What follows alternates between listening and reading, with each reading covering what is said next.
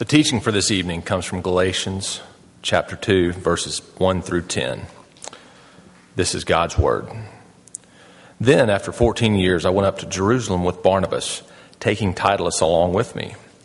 I went up because of a revelation and set before them, though privately before those who seemed influential, the gospel that I proclaim among the Gentiles, in order to make sure I was not running or had not run in vain. But even Titus, who was with me, was not forced to be circumcised, though he was a Greek. Yet, because of false brothers secretly brought in, who slipped in to spy out our freedom that we have in Jesus Christ, so that they may bring us into slavery, to them we did not yield in submission even for a moment, so that the truth of the gospel might be preserved for you. And from those who seemed to be influential, what they were makes no difference to me. God shows no partiality. Those, I say, who seemed influential added nothing to me. On the contrary, when they saw that I had been entrusted with the gospel to the uncircumcised, just as, Peter had been entrusted with the gospel to the circumcised, for he who worked through Peter for his apostolic ministry to the circumcised worked also through me for mine to the Gentiles. And when James and Cephas and John, who seemed to be pillars, perceived the grace that was given to me. They gave the right hand of fellowship to Barnabas and me, that we should go to the Gentiles and they to the circumcised. Only they ask us to remember the poor, the very thing I was eager to do. This is the word of the Lord. Thanks be to God. Back to Galatians. Here we are. We're going to continue in our series in this uh, letter that Paul wrote to a, group of churches uh, in a, a, region called Galatia, most likely in modern, what we call modern day Turkey. And uh, I, I keep wanting to stress every single week that this is a letter about freedom, about gospel freedom. And not just as an idea, but as a lived experience. By which I mean, when I say lived experience, I mean if you and I were sit, to sit down over a coffee you could tell me, you could give me an example in your daily life where you have tasted the freedom of grace. That's what I hope that we begin to understand and experience as we walk through this letter together. And Paul is here writing to these churches uh, out of very deep concern because there are false teachers in their midst who are teaching them a different gospel.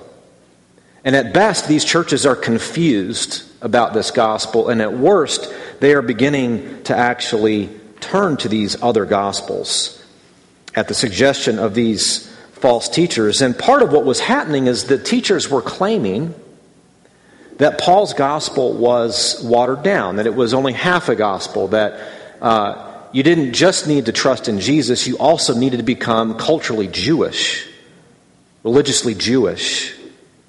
You needed to start where all Jews started, which was with circumcision. Faith in Jesus wasn't enough. And Paul, then, in response to that, is making two major points in these opening uh, two chapters. And at the end of chapter 1 and in beginning of chapter 2 here, he does it by telling us his story, how he came to know Jesus. And what we looked at last week, Paul makes the case that his gospel is independent from any human source. He wasn't taught this gospel. He didn't receive this gospel from any uh, tradition that came from man. He wasn't commissioned by a group of people. His claim is that he received this gospel from Jesus, that the gospel that he preaches is not man's gospel but God's gospel, that it's independent. But when we come to our passage tonight, he makes another claim that his gospel is not only independent, it's also identical to the other apostles. Most particularly those apostles who were ministering in Jerusalem at these very early stages in the life of the church.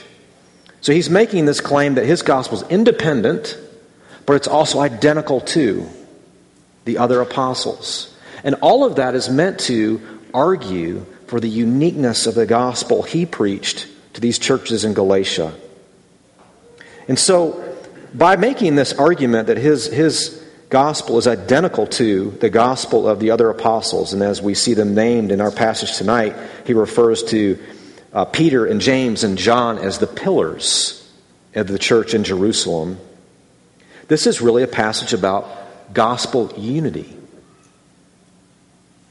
How, if there is one gospel, and any other gospel would actually be to um, come up with a no gospel at all, Paul is here telling us that he's telling us the story of how there is one gospel, and it's the same as the apostles in Jerusalem, and it's about unity. And what I want to do is to look with you tonight at why do we need this gospel unity? How does it work? And then what does it look like? So we're going to look at why we need it, how it works, and what it looks like. So, first, let's look at why we need it. Paul, here in the beginning, he describes now after 14 years, by which he means 14 years after he became a Christian. 14 years after uh, the events that are recorded in Acts chapter 9 took place in his life, that God revealed Jesus to Paul, who he really was. After 14 years, he goes up to Jerusalem. And, and there are a number of details here where Paul, he says things like this.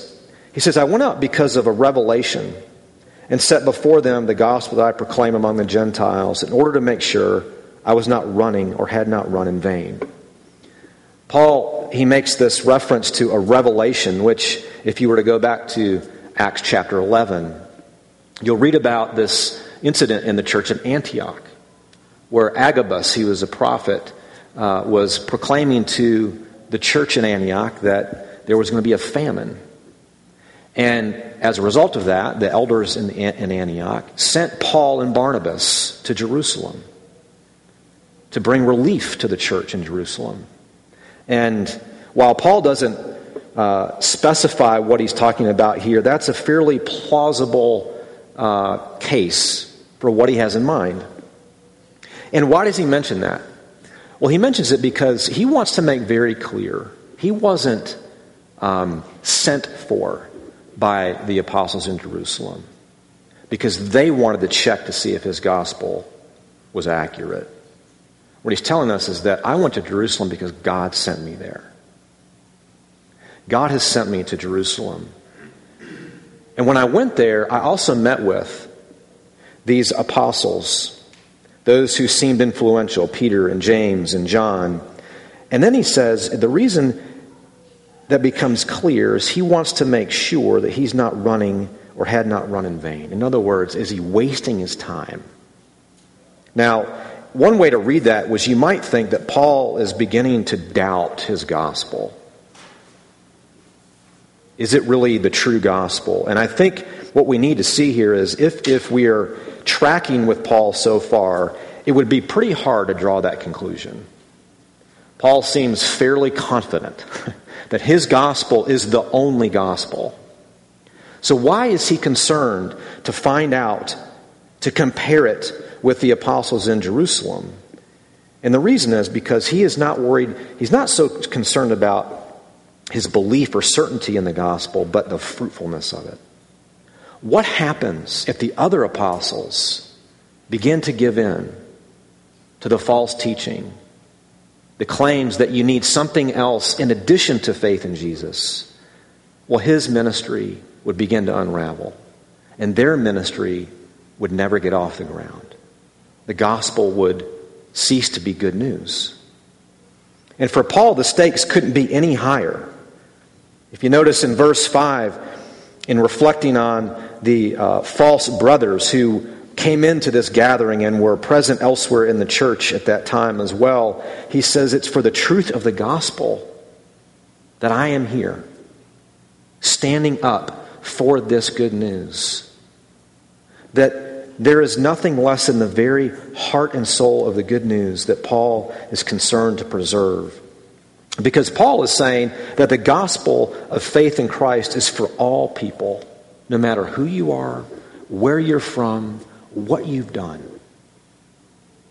It is a gospel of salvation by grace, but these false brothers, who he refers to in verse 5, they were saying things like this that God loves you.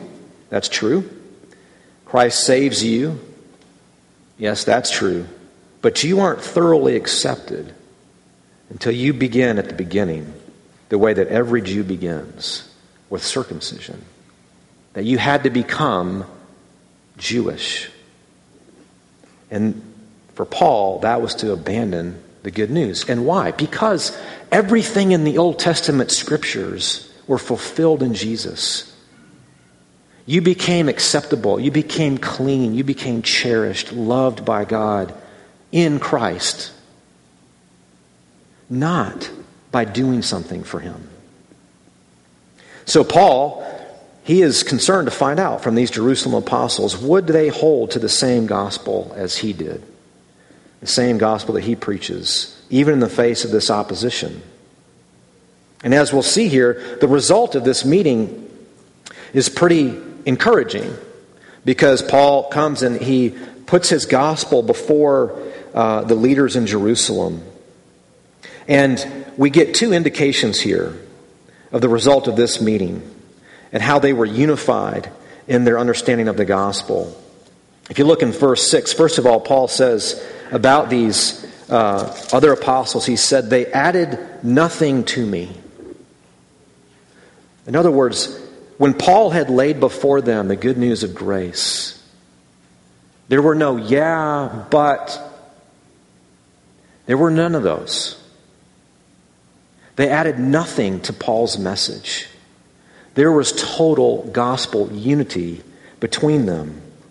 And practically, what this means for us on a personal level and a corporate level, it means that we must hold fast to faith in Christ alone and not to any other performance or preference, either for your assurance or even for, to, as necessary for salvation. When they say here that Paul says they added nothing to me, what he's telling us is that the apostles of the New Testament, what they believed and what they preached, was that all that you need to be truly and fully who you are is grace.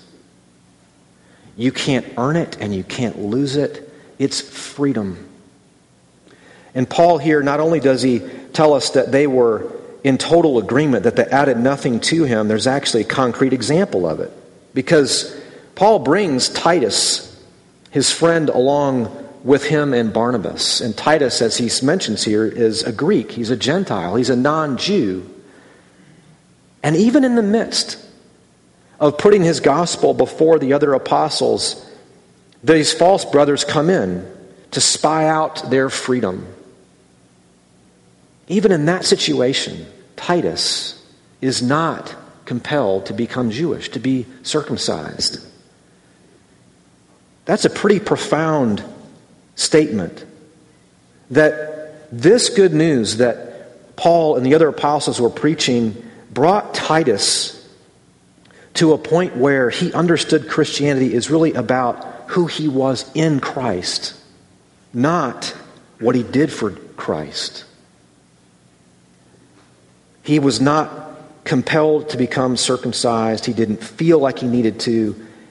He had understood that the gospel is a good news of freedom. And so when Jesus is preached, as Paul and the other apostles are preached him, all threats to undermine our freedom lose their hold. That's the inclusion of Titus. The story of Titus helps us to realize Perhaps you here tonight, you find yourself, um, you hear me saying that this, is, this, is, this letter is about gospel freedom. And perhaps you're sitting there thinking, you know, I hear that. I even see it here. But I don't know if I really experience that or if I really taste that. What should you do? I think Paul's answer would simply be you need to go back to this good news of freedom again and again and again. That what begins to loosen the hold on guilt, on shame, on expectations, that you may have of yourself or other people may put upon you. It's only this news of freedom in Christ that you are loved and cherished and accepted on the basis of what He has done, not what you have done. Does that imprisonment begin to lose its hold? Now, however, that's why we need it. It's why we need gospel unity, because it is our adherence to this good news that you and I, in this church, this city, can experience for themselves what Jesus has done that brings joy and hope and rest and peace. However, even as Paul and the other apostles, they find unity in the gospel, they also recognize that unity is what enables them to have flexibility in how they go about their, their ministry. So look over in verses 7 and 8. After Paul says that they have added nothing to him and his gospel, he says, On the contrary, when they saw that I had been entrusted with the gospel to the uncircumcised, just as Peter had been entrusted with the gospel to the circumcised, and then he says, because God had been at work in Peter's ministry, just like in Paul's ministry, they extended the right hand of fellowship, that they were one in their work together. But if you'll notice, Paul, his ministry is by and large to Gentiles. And Peter here, his ministry is by and large described as oriented towards the Jews. There's a recognition that they have different callings. But their task is the same gospel to proclaim that message.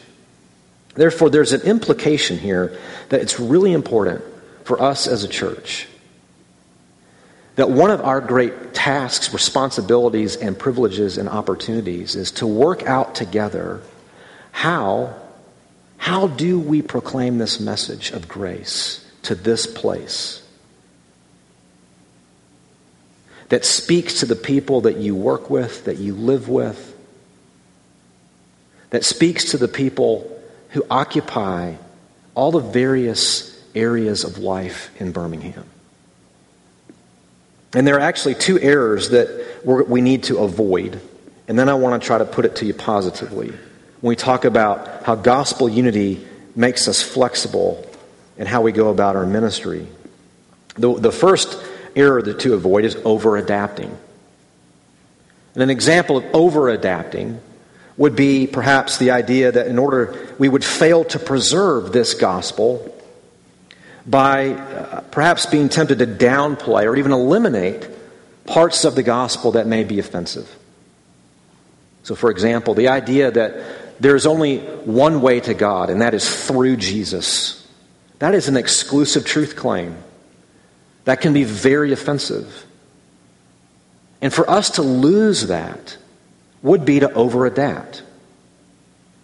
But then there's an opposite error we need to keep in mind, and that would be to under adapt. Which this often happens when we might allow the way that we do things to become so important to us that we would lose the wisdom and willingness to make room for outsiders who may be different than us, who may have different tastes or sensibilities than we do. And really, the danger of losing the flexibility that gospel unity brings is that if you underadapt or you overadapt, eventually you lose the gospel. You have a different gospel. One writer puts it like this that if you raise your traditions to the place of non negotiables, you essentially create a system of legalism. And what we'd be saying is real Christians always do things this way. And so there's an irony that under adapting or over adapting, they both threaten the gospel. And in both cases, cultural priorities and concerns have become more important than the gospel. That's what's happening for Paul. That's what he's trying to help us to understand and to see that there is one gospel and there is great freedom in how we proclaim that gospel to particular people in particular place and time. But I realize that this can be um, somewhat troubling and even confusing for folks. But, so I want to try to clarify what I'm saying here. What I am saying is that to be flexible in ministry does not mean giving people what they want to hear. It does not mean giving people what they want to hear.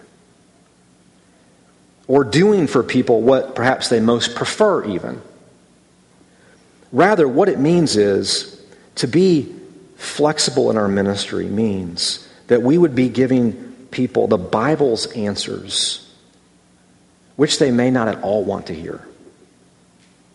Giving people the Bible's answers to questions about life that they are asking and wrestling with at this particular point in time.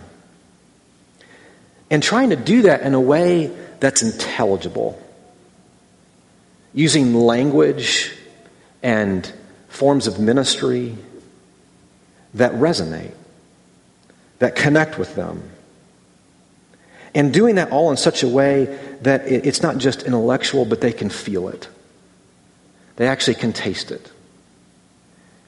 It has a force that leaves an impact, even if in the end they decide, I don't want to have anything to do with that.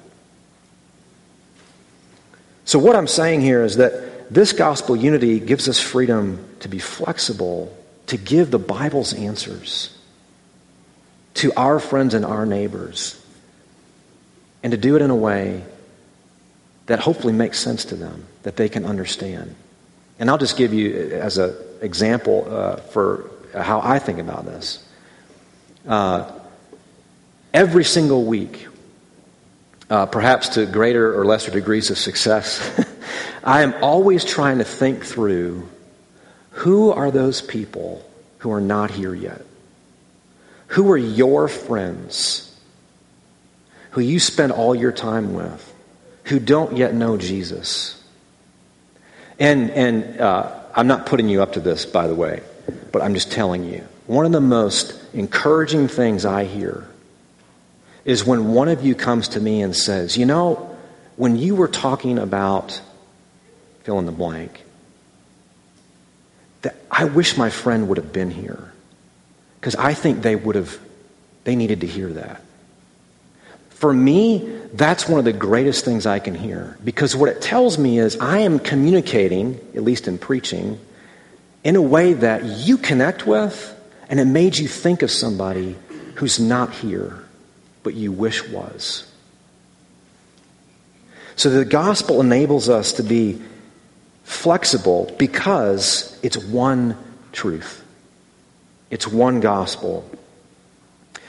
However, even as there is this flexibility in ministry, I want to finish by looking at the very last verse in verse 10, where after these apostles they embrace in the right hand of fellowship, they recognize God's grace at work in, in all of their ministries and recognize the diversity of their task to different kinds of people with different backgrounds, different histories, different stories.